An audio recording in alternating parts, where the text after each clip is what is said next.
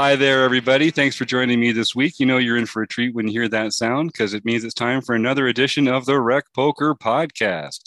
Steve Fredlin can't be here tonight, so I'm your host, Jim Reed, Bluffsterini in the home game. And if you want to hear about me and the rest of the crew, you can go to rec.poker/crew. I'd like to thank Website Amp and, of course, Running Aces, Hotel, Racetrack, and Casino. We got a bunch of exciting stuff to talk about today. We're going to have an interview with a guy named KevMath. I'm sure you've heard of him before. It's his, we're having him back to the show to get into even more details. But before we do that, I want to introduce the rest of the panel, the rest of the wrecking crew that's here to join me in the booth every week.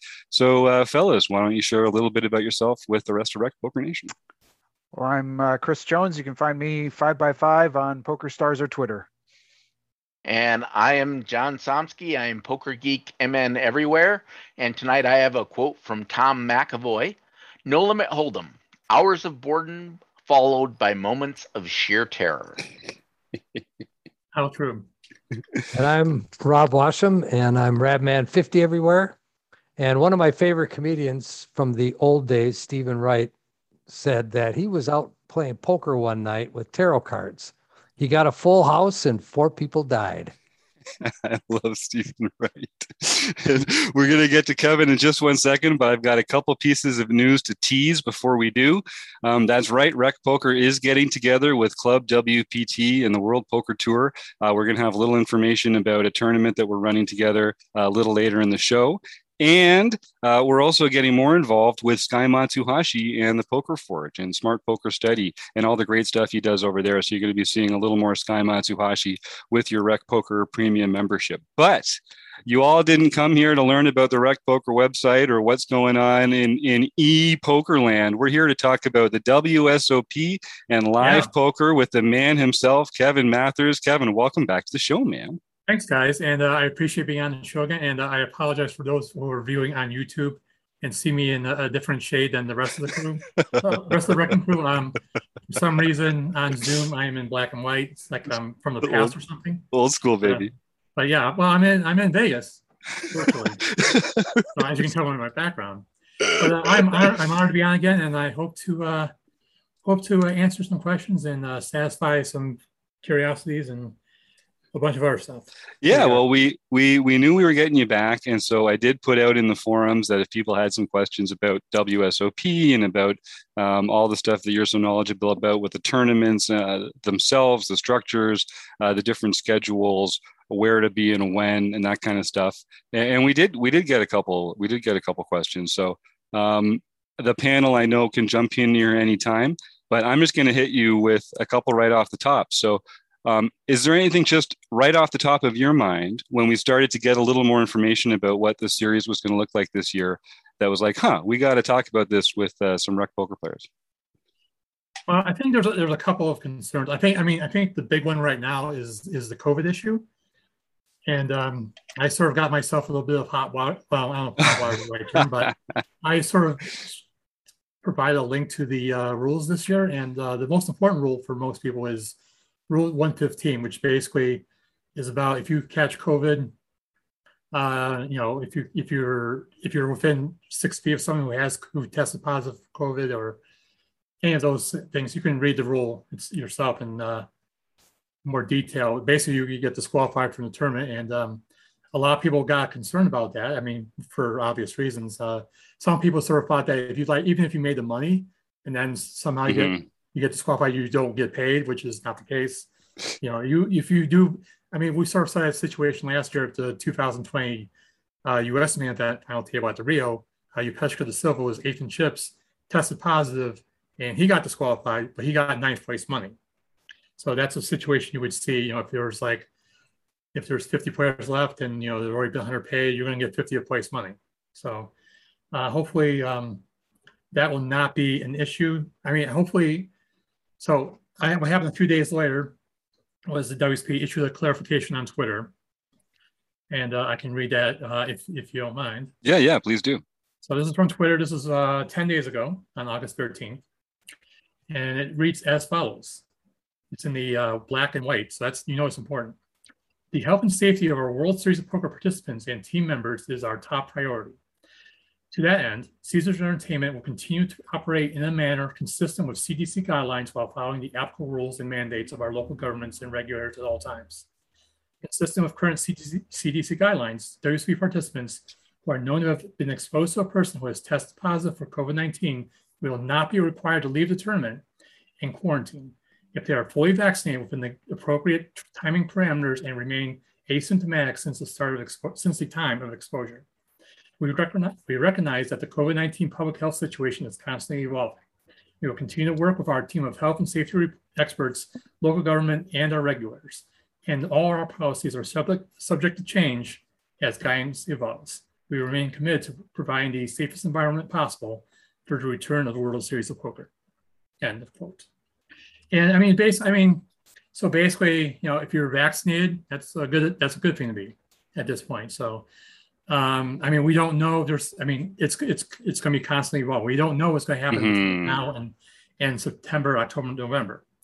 I mean, you know, if this World Series of Poker happened right now, you know, we'd all be playing at the table wearing a mask or face covering, whatever. I mean, we'll see. That's going to evolve as time goes on. You know, if the positivity rates in Clark County go down, then it's more likely that we won't need to wear a mask, which would be ideal for many people. And I know for our listeners, this is coming out on the last day of August because we take about a week to send it out. We're recording this on the 23rd. And just recently, Clark County issued a mask mandate. Is it county-wide for all just interior? Yeah. It basically, if you're indoors, you are to wear a mask. Right. So that's... casinos, poker rooms, restaurants, et cetera, et cetera. And I know, I don't know how to really ask this question. I'm not in Las Vegas, but what do we think is the compliance rate going to be in, for instance, like in the casinos and that sort of thing? Does anyone have I know we're all just speculating, but is 100 something that people should be expecting? Is that realistic? Are people going to people? What are people's takes here? I've been in casinos in Vegas in the last week, and they were very actively going around telling people to put their masks on and cover their nose, making sure they're wearing it properly. And this was the hotel casino employees. So they were out there telling people to make sure that they had their masks on and they were wearing them properly. And it was a lot more so than it was when I was there in, say, December of last year. They weren't even as strict as they are being right now. So it makes sense that if the actual casino venues become incentivized to enforce it, there are the people who have the staff on the floor who are actually going to be in a position to do something about it. So that does make sense. I'm glad to hear that. I mean, it's stupid to have a rule if you're not going to enforce it. Typically, that's not setting yourself up for success. So, all right. Yeah, that definitely is encouraging to see that. And, but I mean, you know, it's World Series of Poker time. You know, you're going to see, hopefully, people from around the world. But it's like, you know, we're going to see. It's going to be interesting to see what happens. But like you said, I mean, it's good. You know, what Rob said about, you know, they're strictly enforcing the rule. We'll see. Hopefully, that will continue and inside the tournament area, the WSOP. Mm-hmm. And like you were saying, Kevin, if the rates go down and it turns out that it's less of a concern in that region, you know, I'm sure they'll. Following the CDC guidelines are typically going to be a good decision. Yeah, I believe it's if it drops under 5% for 2 straight weeks, and they do this on every Tuesday, then that requirement will be removed. Interesting. I believe it's under 5%, but for 2 straight weeks. Right. And right now, I think we're at 14%. So we'll see how it goes. There's plenty of time. That's true. Yeah, Chris. Well, you know, you just mentioned people coming from all over the world, too, as part of this. I think people are aware that part of where the WSOP gets, you know, a large portion of some of their dealer base is from other parts of the world, other parts of the country. Have you heard about their recruiting process? And are they going to have the capacity at this point to meet the demand And what do you think the demand will be? I guess how do you balance those two things? But I think at this point, you know, things were like relatively, if they were the same right now, I think there may be an issue with available dealers. Because I mean, I was listening to Chad Holloway on the Poker News podcast last week, and he, let's say, it was middle of August, and they said they had hired about a third of the dealers they needed. And that's kind of a bit of a concern. So, I mean, I think the issue is going to, I think, you know, I mean, they're guaranteeing $15 a down for dealers that they hire. So we'll see if that sort of encourages some people to that were kind of on the fence. But I mean, I think I wouldn't be surprised if there's going to be caps on certain tournaments, you know, especially the weekend tournaments like Reunion, the Millionaire Maker, Monster Stack, all the big weekend events. And I mean, we could see reduced cash game tables, reduced daily deep stack tables, reduced one table satellites, etc. So, you know, it's, again, there's a lot of unknown right now. And it's sort of like, you know, people gonna, I mean, it's an issue over the country about employment, even outside of poker, you know, so we've all experienced it. It's, you know, there's a shortage of available workforce. Yeah, well, you heard it here first, folks. If you're somewhere near Las Vegas and you don't have a lot of plans come October and November, you know how to move a few cards next to each other. Maybe take the drive, see see who's hiring. Yeah, they're definitely hiring. If you go to Caesars.com/careers, type in WSOP and search the search bar, you'll see the various jobs available. I mean, including, you know, there's this floor staff. Yep, good point. Tournament clerks. I mean, all sorts of people. You know, the Rio and the WSOP need a lot of bodies. So hey, if you're in the general vicinity, you know, plenty of good jobs that are available right now. And, you know, I was kind of joking, but honestly, everyone on this panel is here because they had a passion for poker in some way, and then they made their own way in poker just by doing poker things that they loved until they caught on with the right people. And now they're here co-hosting this podcast or guest appearing on this podcast because of their already amazing place in the poker industry. So, you know, we joke about it, but, you know, life is short. If you have any interest in getting involved in the poker industry or working with WSOP or in that area or in that part of the world, take a shot. They need people. Why not you? You know, write your own story. Go down there. Take your shot. People should do that more. I firmly believe. I know you believe that, Kevin. Oh yes, I definitely. This will be, well, fingers crossed. Of course, if nothing changes, but this will be my fifth year working for the WSOP. On the Twitter account, and it was sort of like I was let go. You know, I was working for Bluff Magazine, and then the magazine shut down in 2014. And it was sort of like there was no way I got hired by Pocket Fives, but it wasn't like I wasn't really expecting to be working for Pocket Fives at the WCP. It was just sort of like I sort of had to shoot. I emailed Jack Epple. It's like, you know, because they've had their issues. They've had their issues over the years with people manning the Twitter account and saying some things that probably weren't very customer service friendly. It's like, it's true. I mean, people who know, but it's sort of like, you know what, look, I'm really good. I mean, I'm kind of humble bragging, but I'm really good at Twitter and I'm kind of popular. So I figured, you know what, this is my shot. Working for the World Series of Poker. So I did. And this will be my fifth year working for them. And hopefully, you know, maybe one time, eventually I'll be a full-time employee, which would be pretty nice. But, you know, you got my foot in the door. So that's all I can do at this point. Yes, sir. I love it. I love to hear it.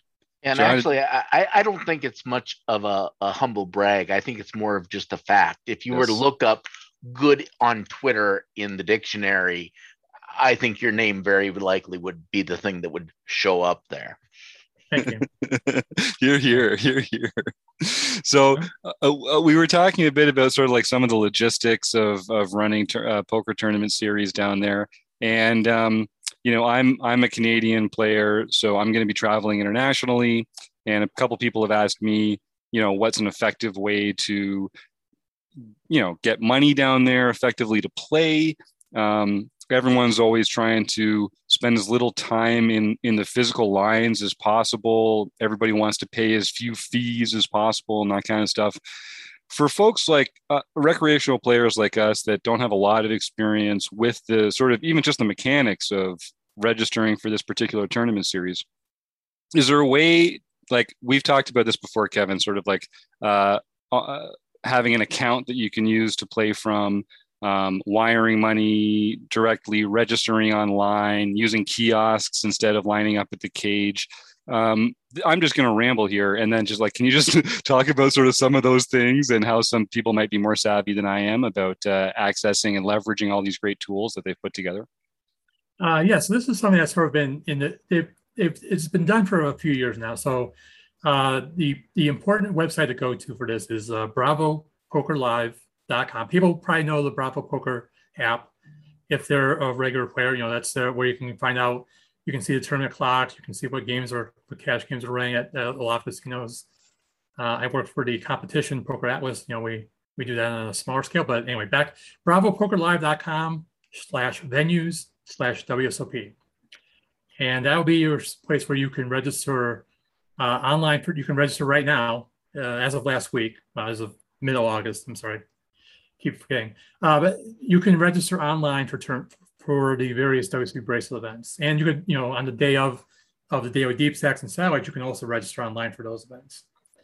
And so if you go to that particular website, you'll see the you can see the list of tournaments there that you can register right now, which of course are all the bracelet events.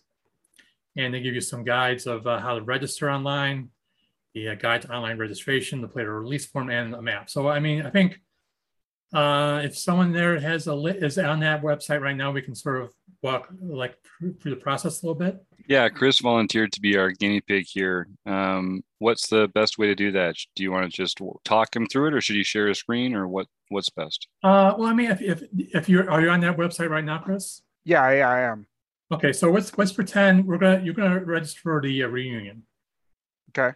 Okay, so we're gonna select day 1A, and we're gonna click on that blue register now button. Okay. Okay, and that should pull up the registration. So you'll see the break. You'll see the date and time. You'll see the buy-in. It's broken down by buy-in admin fee, and then you'll see the transaction fees. So there's and below that you'll see there's three different options available. There's online banking, credit or debit card, or a wire transfer. Mm-hmm. Now, Jim, you know, since he can't, we'll do a wire transfer first, and he'll have the option. He'll be international, of course, because he's not in the U.S. And so basically, you know, there's some buttons you got to click, and then if you click on confirm register, we're not gonna click on that because you'll get some information that we'll just do this for you. So if you click the I understand the online registration purchase and the terms of use and the privacy policy, but there's basically like there's going to be a fee. So if you use wire transfer, I mean, yeah, there's going to be a $3 fee on top of the buy-in, which you'll see is $503. So that's for wire transfer. Now, if you go to your credit and debit card, you'll see. So if you click on that tab, and it'll ask for your name, zip code, credit card number, expiration month, security code, et cetera, et cetera. So that one, that's going to be the fees are going to be, let me just double check, because there's a couple of different percentages. So it's the like standard is 3% something, looks like. Yeah. I think it's $3 plus 2.95% or 3.95% if you're using American Express. And maybe off by a little bit there, but that's the standard percentage. So you'll see, again, the break, you know, the 500 times the percentage of the fee, and you'll get the grand total. And then, you know, you're putting your information, you hit submit, and then it'll process the payment. Okay. And then the last step, which is new this year, is online banking.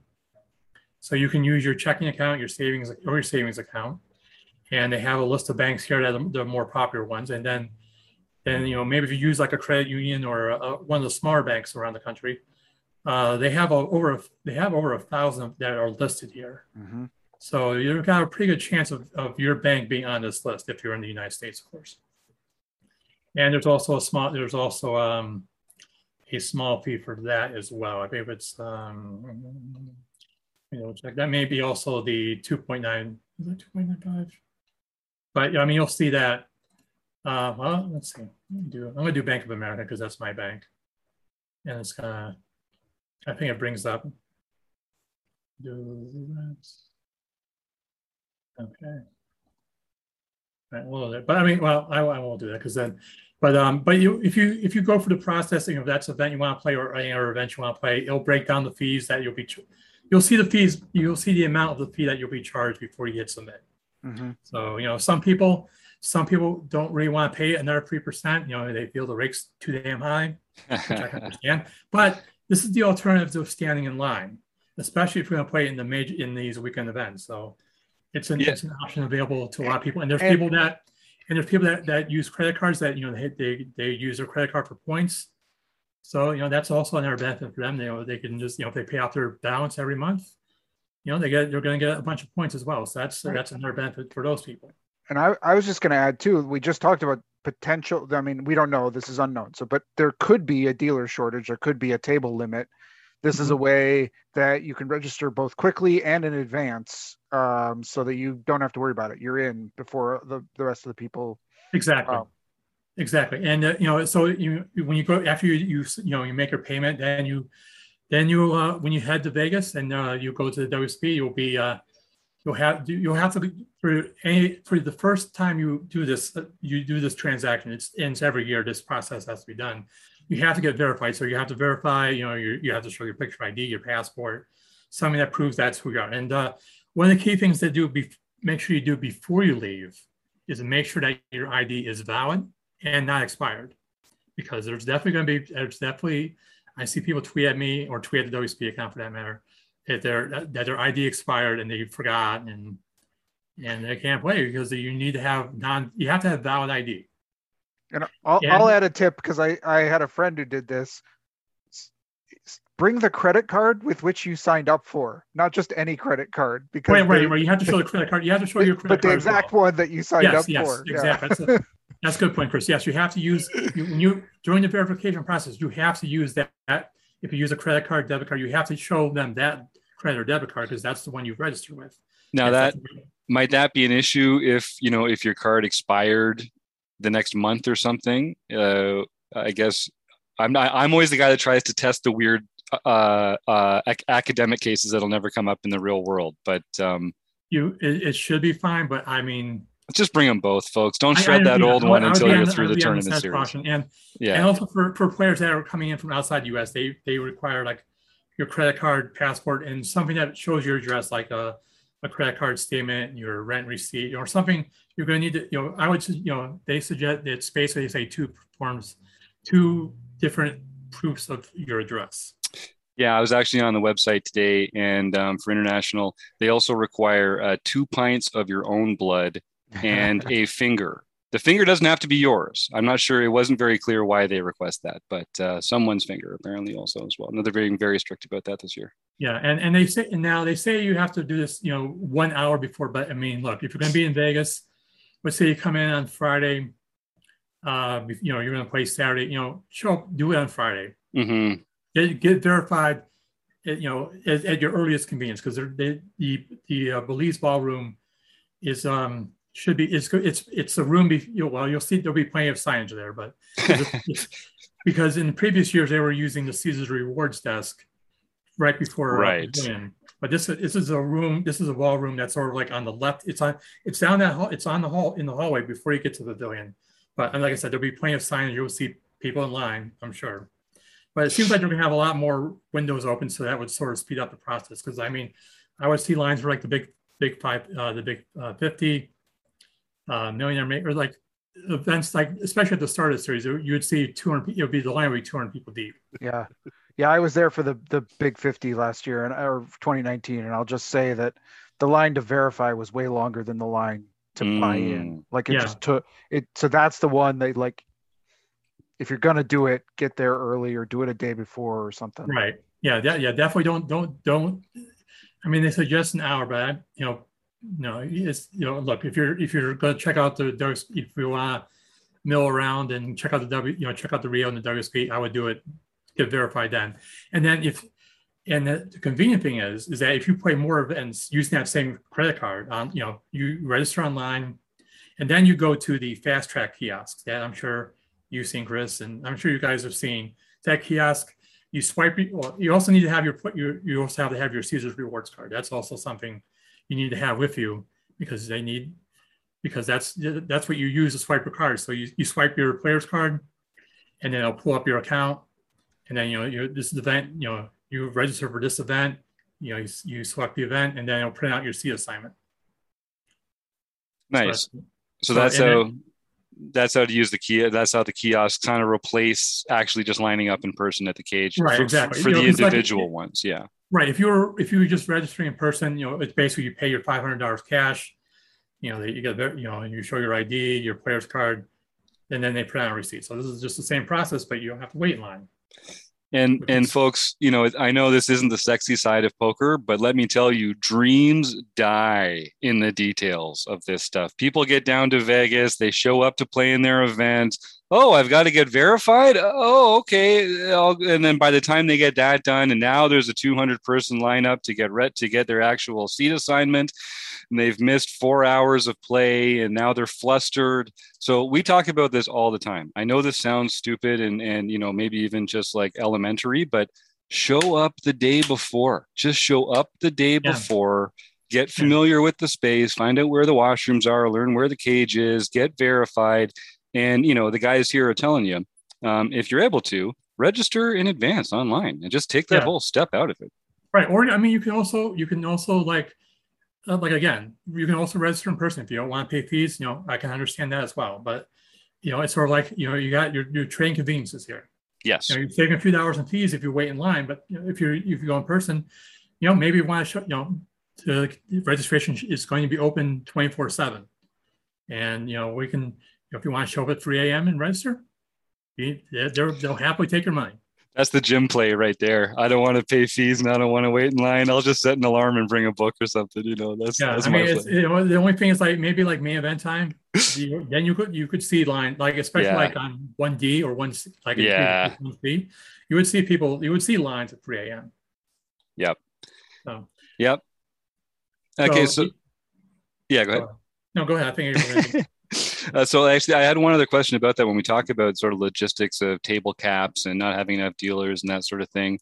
Obviously, they cap entries. They cap the number of original entries. When it comes to sort of rebuy events or re-entry events, how does that get handled logistically? Do they have to also kind of have a waiting list of rebuys or something in real time, or how do they prioritize that? Now, that's still more tricky. I don't want to be 100% certain of this because I've never re-entered using the online registration. Oh, yeah. I guess I do mean versus in the online registration, but also just generally. So yeah, thank you. If you read, let's just do live re-entry. That's probably going to be easier. You're going to be back in that same line. There's probably not going to be there's not going to be a separate area for re-entry. You're going to be in that same line with everyone else that's entering other events. It will probably be something like what we've seen, in bigger events where they sort of they've maxed out seating, but they're taking, they're doing late registration. You can be in a long, you could be in a late, basically you'll get a seat that says late registration, or you'll basically get a table and seat that doesn't really exist. So you'll have to go to a floor, you'll be way in line, go to a floor person, and then they'll give you a seat card to where you're supposed to go, and they'll give you your chips, and away you go. And just to be clear, you'd sort of be in line with everyone else, whether they were rebuying or signing up for the first time, or registering for other tournaments. Well, right, yeah, good point. Good point. You're going to be in that. There's no. I mean, this could be completely different, but sure. I'm basing this on previous years. Yes. Yeah, everyone's going to be in one line. Now there may be. I know what's happened. In previous years, you could use different cages. Because there's the main registration cage, but in 2019, there's definitely, you could go to the Daily Deeps, because the Daily Deep Stacks have their own cage. You could go there and register. That would definitely be ideal if you sometimes, on the Twitter, if you follow my account or even follow, the KevMath account or the WSOP account, I will say Daily Deep Stack, they're taking registration for the Millie Maker. Mm-hmm. If you don't want to wait in this, you can wait in this line. That's 300 deep. Working in this one, that's 20. Take your pick. Yep. Well, you can lead a horse to water, Kevin? Exactly. My goal is to try to get and that's the same goal as WSP. They want to get as many people in the tournament as possible that want to play. Yep. So they give you they'll have other cages open for that purpose. Good point. As needed. Yeah, yeah. Well, and I'll ask one question, and I'll let the guys think about if they have anything else they want to jump in, or if some of our members, like Martha, who's here in the chat. Hi, Martha. Thanks for joining us today. Hi, it's nice to see you. Thanks for watching. Yeah, Martha's the best. We love her. So then I guess one question I have, you talk about sort of getting as many people that are interested in it as possible into it. That's kind of what you're all about, isn't it, Kevin? And so I know you're launching this Substack this week, or I think it maybe just launched. By the time people listen to this, tell them where they can go and find out more about this and why they should. Yeah, so you know, it's sort of like a thing where, like I mentioned in the tweets that I made about this a few days ago, it's sort of like, you know, people ask me at times, you know, how to support me in, you know, in various ways. And I, of course, there's one in my Twitter bio now that I mentioned, and this is a new one that I'm doing. And it's called the KevMath Report. I know it's a very original title. So it's going to be a newsletter. It's a free newsletter for now. You know, hopefully if enough people like it, I can, you know, charge a couple bucks a month for it. But you can go to kevmath.substack. That's sub like in subway, stack like in get stacked.com, and sign up. And in the first couple of hours, when I announced this on Twitter, I got over 300 signups, which was like, yes, that blew me away. And it sort of puts the pressure on me, like, you know, I better produce some really quality content, because I'm sort of like, there's a certain expectation that people have, and I'm sort of like, I better do a really good job. But you know, I mean, it kind of helps be respected in the poker communities, which is definitely helping here. And you know, if I eventually get to the part where I pay, then that would be ideal. But you know, we'll see how it goes. It's you know, it's basically, I mean, the basic idea is that it's sort of like, you know, it's basically doing a little bit of review of what's happened the past week and sort of a preview of what's coming up in the following week. So we'll hopefully this will continue forever, ideally. But you know, nice. We'll, but you know, like my first issue came out on the 24th of August, so hopefully by the time that people can sign up for issue 2 and read issue 1, and we'll see how it goes. But I mean, like I said, it's I've always, like I was saying before, it's like the people appreciating what I do is very humbling, and I. Like I said, I mean, I said before, it's like, you know, I do certain things very well and certain things not as well. So I'm trying to emphasize on the things I do really well. And, you know, people appreciate that. So I'm just trying to repay that with doing this, and we'll see how it goes. That's awesome. I know that's something I think we always talk about here all the time, is like knowing what you do well and what you don't do well, and just sticking to what you do well. Like how great would it be if we could just all go through life only doing things that we were good at and enjoy it, right? Exactly. John or Chris, did one of you guys want to jump in there? I just wanted to mention that your subscriber count has gone up by at least one while you were on this podcast. I appreciate that. Yeah I had to turn off my phone because I would get like emails and I was just like, I didn't really want that to be part of the broadcast. What a guy.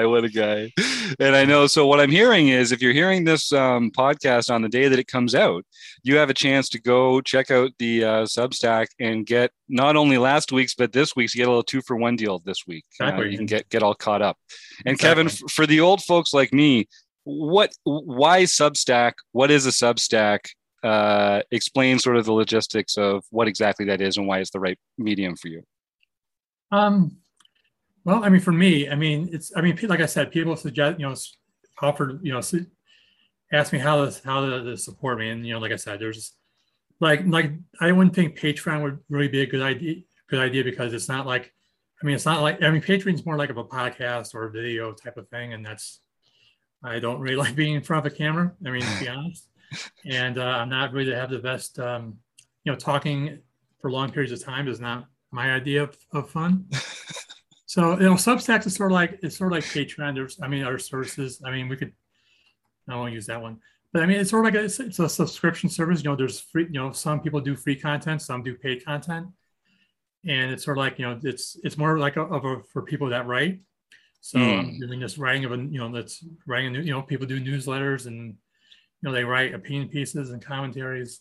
So that's sort of what I'm just doing, more of a newsletter thing. And like, you know, someone mentioned on Twitter, there's really hasn't been anyone has done something poker related on Substack. So we'll see. We'll see. I mean, there's probably people that do it, but I personally don't know of any, but that doesn't mean there's people doing it. So nice. I mean, I'm sort of taking advantage of that. And, you know, if I get paid for it, paid for doing this, that would be ideal as well. But again, you know, we start out free, and hopefully enough people will appreciate the free stuff that, and when I start charging a couple bucks, they'll stick around. That's right. That's the dream, right? And that's, you know, that's exactly what we are here at Rec Poker. We do a lot of free stuff, community events, the forums. And I know, Kevin, you're really active in the Rec Poker forums, which I just think is so cool. Seeing KevMath posting in the Rec Poker forums, I love that. But then we also have like this premium membership that people can join for $15 a month. And I know a lot of people join to get the benefit of the training videos and the training sessions that Chris and Rob and the guys put together. But I think a lot of other people just do it because it's a nice way to help support what we do at Rec Poker, just in the same way that you're describing, because it helps us, you know, keep the website active. We've got a lot of other costs associated with it, the overhead. And it's just a nice way to say, thanks for doing what you do every month. And I think that's exactly what you're getting at there. So I hope you have some great success with that. There's no one. And, you know, yeah, exactly. And, you know, like, you know, if people appreciate what we're doing for free, and then you charge, you know, they'll happily pay for bonus content. Mm-hmm. And, you know, I'm sure it's working out. You know, how long have you guys been paid doing the paid service? We added, I mean, I guess actually, I want to say sort of like spring of 2019, guys. Is that right? I think I joined the old website for $10 a month that spring or summer or something like that. And, but it's been, that was sort of to give people a chance to have a way to support Rec Poker Nation. So I guess coming up on a couple of years since that was officially started. Right. I feel old. And so we're on for 2.5 years, so you're doing something right. I guess so. Yeah, now I feel great about it. Thanks, Kev. That's nice. KevMath approved. We've got a new hashtag. There you go. You go from the color now. That would be it. That's right. We'll take care of that in post. Yeah. Car always been like concerned. That would be by far the most extensive post-production work we've ever done on this podcast. I can confidently assure you. That's fair. We're not exactly the most polished operation, but god dang, we have a good time over here, don't we? Exactly. That's why you're the wrecking crew. Yes. The wrecking crew. You're not the wrecking specialist or wrecking artists. You're the wrecking crew. See, I feel seen. I feel like Kevin gets us, guys. This is it. There we are. I'm a recreational. You know, I'm definitely no poker professional. That's for sure. Well, hey, you're such a resource. We should make you an official member of the Wrecking Crew. Get you a little promo page over here at Rec Poker. We can link to all your good stuff. Actually, I started joking, but now I'm kind of serious. Let's get KevMath on the gang. Let's talk. I could. You know, maybe I can make some occasional appearances on the show, and we can figure something out. I love that idea. All right, well, perfect. Well, you heard it here first, folks. More breaking news tonight. We're gonna see what we can do with Kevin Mathers. What an exciting day! Okay. Where can people reach you, and what's the best way to get in touch when they want to, Kevin? Well, they can always follow me on @KevMath is the ideal place to go. That's a good one. And also, like, I created an account for the Vegas tournament series. That's @KevMathVegas. And there's also, like I said, you know, we have the KevMath.substack.com. And there is one more thing about registration that we haven't really discussed yet that I think we should go over because let's. So for people that are going to be playing several events this summer, it's something that they've created in the past couple of years. It's called the WSOP tournament account.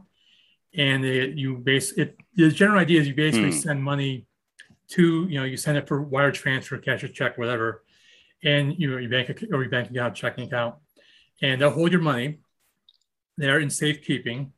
And then, of course, you have to go to the registration desk to get verified. And it's basically like a pool of money where you can draw from to pay for your tournaments. So it's basically, say you send $10,000 to the WSOP, and then you get verified for the tournament by the tournament account, and then you can go online and say, I want to play the Millionaire Maker. So you go in, you log into your account online. You've got $10,000. You're going to take $1,500 out. Plus, there's a $3 fee for that, because Bravo Poker, that's their part of their fees. And then it's the same process. Basically, you go to a kiosk, print your C assignment, and away you go. And you go to your table, or like I said, you do it in advance or whatever. And it's definitely, because I know some people like to do safe deposit boxes as well, but safe deposit boxes are really expensive. Mm. And I'm not really sure. I haven't heard what they usually don't discuss the prices until closer to the start of the series, and usually like $300 at least per box. And I know there's been people that have been asking about that. I don't know at this moment if there's going to be safe deposit boxes for 2021. So doing a tournament buy-in account probably would be the better thing to do for some players that are going to be sending a large amount of money. Or maybe the moderate amount. Maybe you're going to play two events, and so you send free, $3,100 or whatever, and use the tournament buy-in credits, instead of waiting in line. Again, it's another you're trading, you've already sent the money. So now you just, pay for events online, withdraw from the account, and away you go. And Kevin, just so we're perfectly clear on that. So in that case, it's basically like a separate account that you get to draw from automatically to enter the tournaments that you want to enter. And if you, for instance, you'd put enough in there to cover all your rebuys, for instance. And right. If at the end of the series, if you didn't use all that money, you could just withdraw the balance. Right. You would be able to withdraw that from your account, and then you can use that. It's basically like your money again, right? And that's another issue with safe deposit. People like to wait until the last minute to take their money out of their safe deposit box, and if you don't do it in time, they're going to drill a hole in your box. They're going to hold your money, obviously, but you're going to have to pay the fee. If you lose your key, you're going to have to pay that. If they have to drill the box, you're going to have to pay for that. So again, tournament buying. They said in 2019, there was over 1,500 players that set up a tournament buy-in account. So I think hopefully this year that number will go up, and more people will also use the online registration, especially with, having you can use your bank account this year. Again, people don't want to be in line standing next to other people. They kind of want to be away from people as much as possible. That's true. Games. And even if you live in the States, it's nice not to have to actually handle the cash and be walking around with the cash. There's a security element there that I'm sure people have different levels of comfort with. But if you're an international player like me, you also have to worry about bringing the cash across the border, or, wiring it down there. And then you're moving the cash around. And so I'm definitely interested. I'm definitely taking a close look at that, my tournament account, as a way of just kind of streamlining that whole process. So we'll see. I'll be interested to see how that goes. Yeah, and I, I'll be honest, I've never personally used a tournament buy-in account. So someone like yourself is able to use it, and you can definitely tell people how great this is. For people are coming down later in the series or whatever. Mm-hmm. That would be that's certainly and anyone else in the rec poker community has done the process. If we'd be good to let people know how it's worked, how convenient it was, if there were issues that you had, it's good to let people know, because I think there may have been some hiccups early on in the process, but again, it was relatively new in 2019. I think they did on a trial basis in 2018, but they sort of ramped it up, and it kind of flew under the radar for some people. Some people know, they mentioned Daniel Gibson was one who really loved the tournament buying account, because they could just go out, go to Bravo Poker Live, boom, boom, boom, and away they go. Nice. All right. Well, I'm excited to see how it goes. And Rec Poker Nation listeners, if you've had any experience with the kiosks or with the My Tournament account or anything like that, there's a Rec Poker forum that's free for anyone to use. Just go to rec.poker, sign up. All it takes is an email address and a smile, and you can ask questions and tag KevMath. He's in there at KevMaths in the Rec Poker common space. And maybe he can send you to the right place or answer your questions like the rest of the panel. You never know. Yeah, and also, if you want to email instead, kevmath@gmail.com is a good resource as well. I do my best to respond as quickly as possible. Yeah, I think he's crazy. He's one of these guys like me putting his email address out there in the world. But that's right. You can reach out to him, and Kevin's really good, especially on Twitter. He's always very generous with his time, and he's very quick to respond. So, you know, we're a bunch of pleasers here at Rec Poker. We all like making people's lives easier and happier and helping them out. So don't hesitate to reach out. I can say that.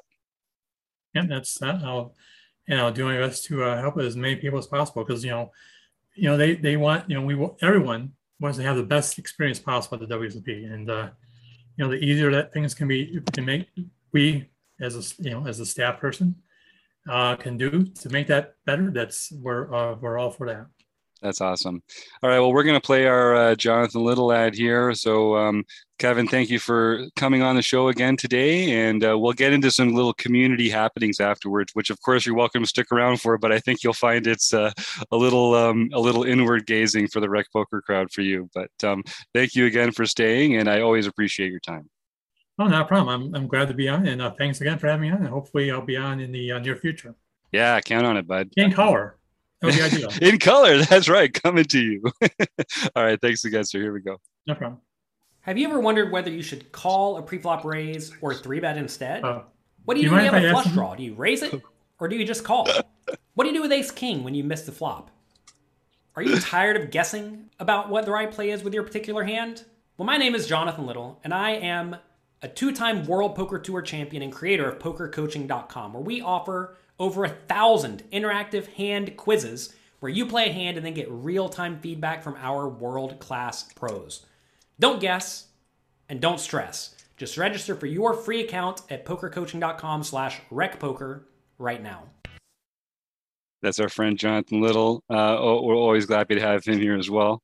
Yeah, Kevin, sorry, I didn't mean to cut you off there. No, I apologize. So I'm looking on the Running Aces, because I know you guys are sponsored by Running Aces, and I noticed starting tomorrow is the big Rec Poker No Limit Hold'em Tuesday tournament. That's right. That's one of the things I was going to talk about. How exciting!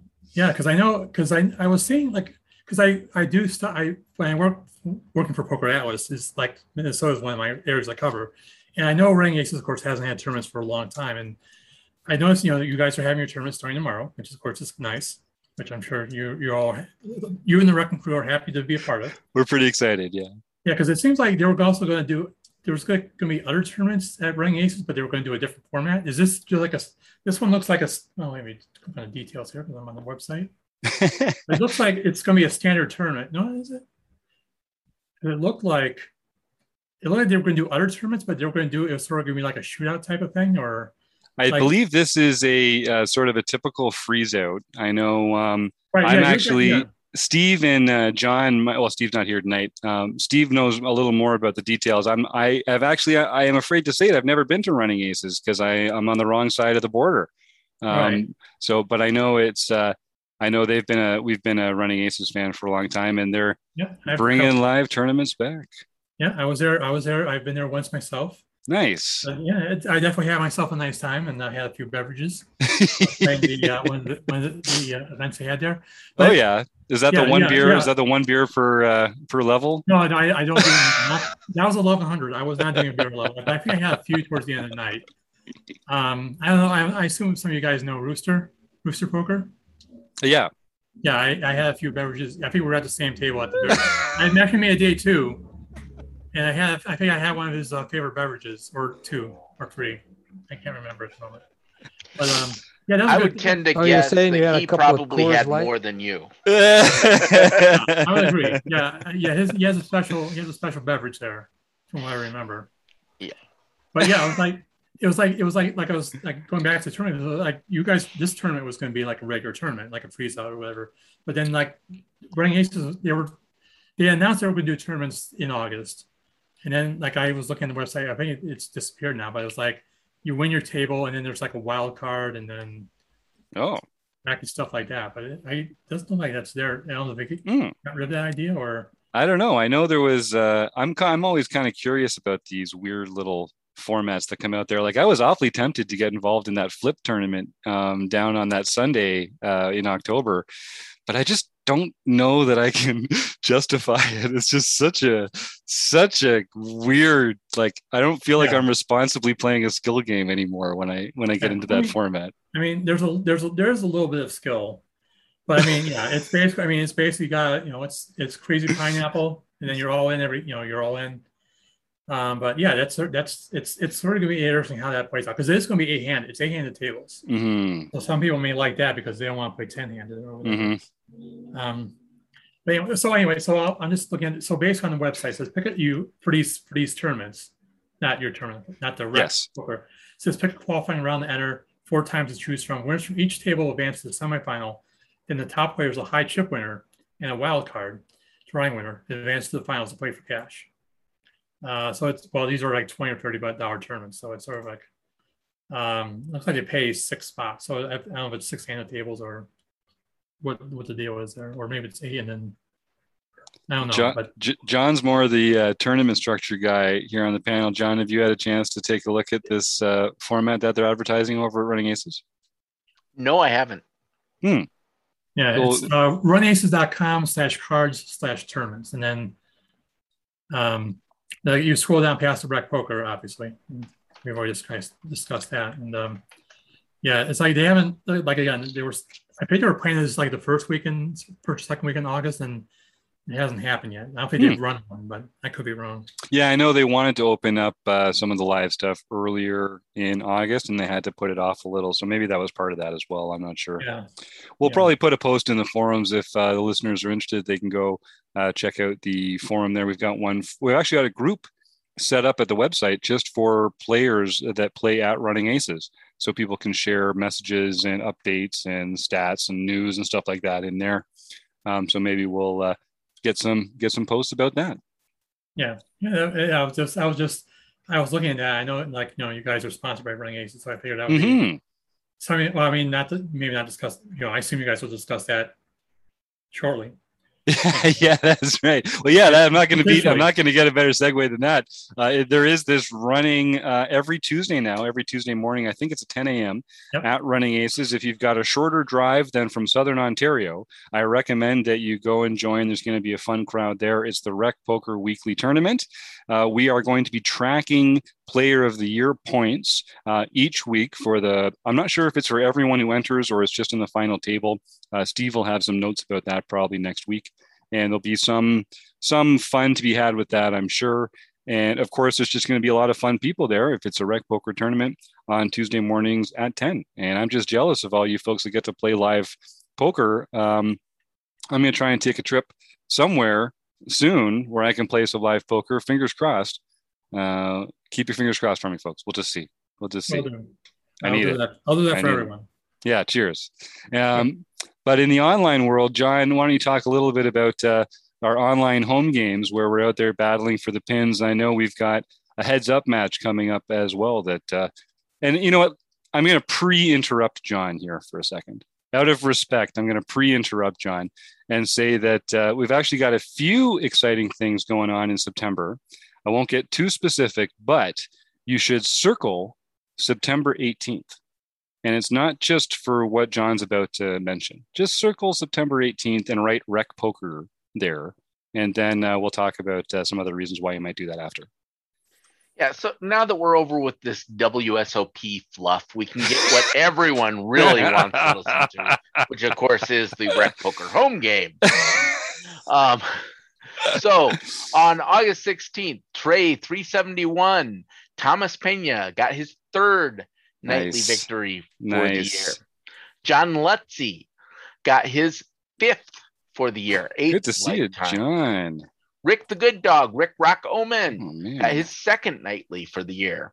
Just a bunch of OGs in here. Then, of course, Gopher Boy TJM, Taylor Moss on August 19th, which I believe was his Twitch Thursday night. Yeah. Oh, of course it was. One good for him. Or his 5th.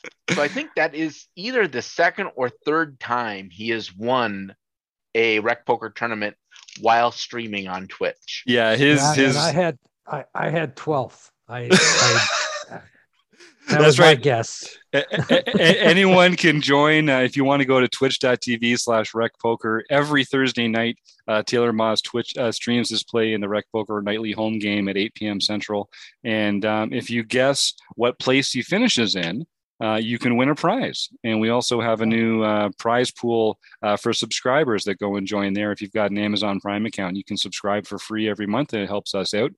So go check that out every Thursday and play along with Taylor. And then on August 20th, Gibber 3, Jim Gibson, got his second nightly victory. And I got to jump in here. I'm sorry, John, for one second, because Jim Gibson and his son, Daniel, play on a bowling league. And I am happy to report that Rec Poker now sponsors its very first bowling league. So we sent some patches down there to the guys. They're called the Wrecking Balls. And Jim and Dan, if you're hearing this, I'm so excited. I know Steve is over the moon. We can't believe we're involved as sponsors of your bowling league, but I want to see some photos so we can send them out there. I want to see the shirts. I want to see you guys go out there and kick some butt in that league and bring home the trophy. So go do it, guys. Way to go. And then on August 21st, we had Dan 33-1480 got his second nightly victory. Nice. And Dan is one of those elusive people that chooses to keep his real name private, his or her. It may, not even be, his name may not actually be Dan. Good point. Never really know. Good point. That's true. And then we move on to the mixed event. Yes. And that is none other than McVean, Chad McVean. Chad McVean. First daily mixed series win. That's my guy. Way to go, Chad. Way to go. See, Kevin, I told you what you were in for if you stuck around. You came into this with your eyes open, buddy. All right, just so we're on the same page. Then, for the international events, Isma Spike. Oh, there we go. We got him again. Spike, yep. You got him. Fifth international victory. And then MN Ted Phil Fuhrer got his first international victory. Nice. He's on a roll because he's been winning. He's won a few of these other tournaments recently, though, right? You've been shouting him out, I think. Oh yeah, he's won quite a few. He's he actually used to host a poker podcast here in Minnesota before we did. Even yeah, I remember CPL Poker Podcast. So he's been around for a while. And then on for our LPP Sunday event.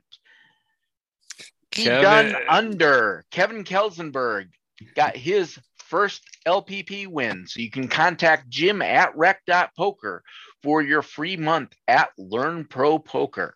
Nice. Good to see Kevin back in the winner's circle. Missed you, buddy. And yeah, email me, Jim at rec.poker. Let's set you up with your free month of Learn Pro Poker membership. And of course, one of the things that you should be paying attention to on September 18th is going to be our Heads Up event. So it'll be a shootout. You can sign up for the Heads Up event, and the winner of that tournament will be able to play in Marek Madness next year. Yes, sir. I can't wait for that. I'm definitely looking forward to that. I got to earn my way in because John and I were both bested by the spring champion of the Heads Up series, Kelly Stork, who took us both to town, took us out to the woodshed, and beat us and claimed the crown. So this is a chance for us to come back in and get some bragging rights back with the Heads Up crew. So Rob, I know we got back for another book study. How's that going? And what's the next session going to be about? Well, we're still working on Ray's First In. Oh, by the way, it's Modern Poker Theory by Michael Acevedo. Yeah, so just a little one for us to take on. And we started Ray's First in tournament poker, and our whole session last time was on the small blind, because the small blind has so many nuances when you talk about GTO strategies, or equilibrium strategies.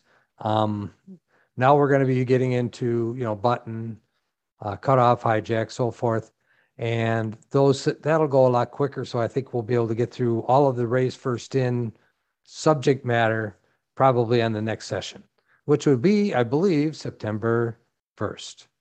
If I'm not mistaken. Yeah, that's right. First and third Wednesday, September. Every month. I like it. And that's great, man. That's the kind of book that you need some friends to get through. You need some motivation to stick with that and to bounce some ideas off people, because it's densely packed with amazing, good technical poker knowledge. But it's hard to get through without a little help, I think. And I believe you'll be hearing this podcast the day before that. It should be August 31st that this will come out. So if you hear this and you want to get involved and you haven't yet, get the book, obviously. You want to read the book. But you can also see all of the previous sessions on Rec Poker as a premium member. So you can catch up to where we're at, see what we've been talking about, see the rabbit holes we've gone down, and be prepared to join us on Wednesday, September 1st. That's awesome. Yeah, it's a good time. We have some fun in that session too. You will not be surprised to hear. So the other reason you should circle September 18th is that I'm teased it at the top of the show, but Sky Matsuhashi is actually going to be joining our team here every month. He is going to co-host with me one of our Saturday study groups. So on the third Saturday of every month, you can join Sky Matsuhashi and I to talk about a feature-length premium training video that Sky is going to share with our premium members at the beginning of the month. So you, some of our regular listeners will know we have a similar relationship with Learn Pro Poker. On the first day of the month, we release about a 45 to 60 minute training video just from LPP. And then we meet later in the month on the fourth Saturday to go over that material. Sometimes we get a guest from LPP to join, and those sessions are free for Rec Poker members and LPP members. So I'm so excited to be bringing Sky on board.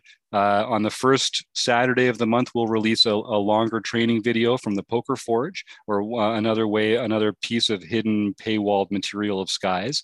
And then every month, you're going to be able to come and join me and him on the third Saturday of the month to have a Q&A, to talk about all the stuff. And if you think I know about Poker Tracker 4 and reports and HUDs and filters and how to drill down on people, Sky is going to blow you out of the water. If you don't know who Sky Matsuhashi is, or if you haven't gone to his free YouTube site, Smart Poker Study, first of all, just go there right now and go check that out.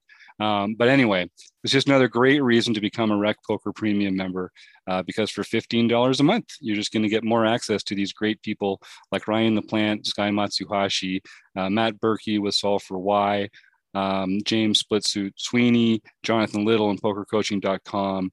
Just a few of the learning partners we have here that are passionate about sharing their advanced training material with recreational players like us. So for $15 a month, come in and try some of this great stuff that we're doing around the site there as well. And you can have some fun like John Somsky, who likes to go retro every once in a while and bring it back into black and white. Solidarity with Kevin. I like that. That's nice. That's very, very, it's an inclusive community here. You see how we like to do things around here. All right. I guess, okay, fine. We've got KevMath here, so I can't not say we are, and there is a Rec Poker house this year for WSOP. I am personally going to be there to turn the key and open the place up on October 6th. I have it on good authority that the one and only Chad McVean is also going to be in Las Vegas at that time. And a few exciting premium members are going to come down that week and join us. Kevin, if you're around early October, it's where all the fun's going to be happening. Just saying. I'm sure you're going to be doing some live shows from the house, right? Now you're talking. Now you're talking. I could maybe, you know, maybe I'll find the day off and I'll make a visit by the house. That would be that would be kind of cool to meet the wrecking crew in person. Yes, I love that idea. I'm just looking at the calendar here. Let's make that happen, my man. Okay, so we're definitely doing that. Kevin, we're following up. You're going to be so sick of me by the time next couple months are done. Oh, I already pity you. Rob and John know what I'm talking about. You poor bugger. I mean, I just got to figure out when, because I mean, the one concern is going to be like, it's gonna be a hectic fall. And are you gonna have? Are you gonna have a lot going on around then? Is that kind of a busy time for you? Oh, really? Okay. Yeah, a little bit, yeah. But I would like to not be at the Rio, because I'm gonna be there. I'm gonna be at the Rio for 65 days. Oh my God. Yeah, I fly in the Sunday that Sunday that week, and I leave. I take the red eye on Thanksgiving. Why? Oh my God. Okay. Yeah. You're really wringing every possible moment out of that window, aren't you? Yeah. Well, the last day is the 23rd. So I enjoy a day, or at least a day of Yeah. Poker. So. You're right. You're right. Well, hey, we're going to be the respite. That's it. We're a little off the strip. We want to be that place to come and regrow those nerve endings and remaster your Zen, man. That's what we're going to do. I may need to make multiple visits. That's what I love it. We'll see how it goes. But I hope to make at least one visit to the house and check it out. That's awesome. Well, I hope it's between the 6th and the 17th. That's when I'm going to be there. But if it's not, I'm sure we'll have a good time. Yeah, I think I could. I'm figuring that. So, like, I think my first official day. Well, I could probably take as days off as I want, but I think the 6th is Robbie Strazynski's first tournament at the Westgate. So that's going to be. I told him. Yeah, I would try my best to play that event, so that's gonna be a day out. But I figure somewhere, well, maybe if I bust out early, I could come to the house or whatever. Hey, now we're talking. Yeah, so out there because the winner is it's a platinum pass, so I would like to win. I would like to win another platinum pass. So that's kind of ideal. Not bad.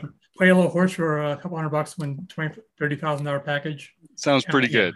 Sounds pretty good. And Robbie said he's so good for the game. He's got such an infectious passion for mixed games and that sort of thing. I'm glad he's getting on with that. That's going to be a blast. Yeah, I agree. It's he is definitely the most positive person. Look, he has nothing on Phil. Phil Hemingway may think he has positivity. Robbie has it like in multitudes. Yeah, it's true. Robbie Strazynski is, he's a very nice gentleman, and he's done a lot of good things, and I hope that his mixed game festival at Westgate works out very well.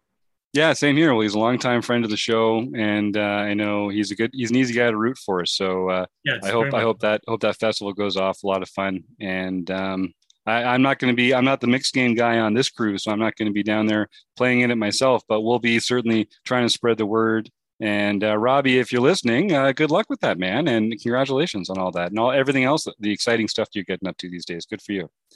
All right. Well, Kevin, again, you're so sweet to give us all this time and to share all this wonderful insight and experience. I want to thank you.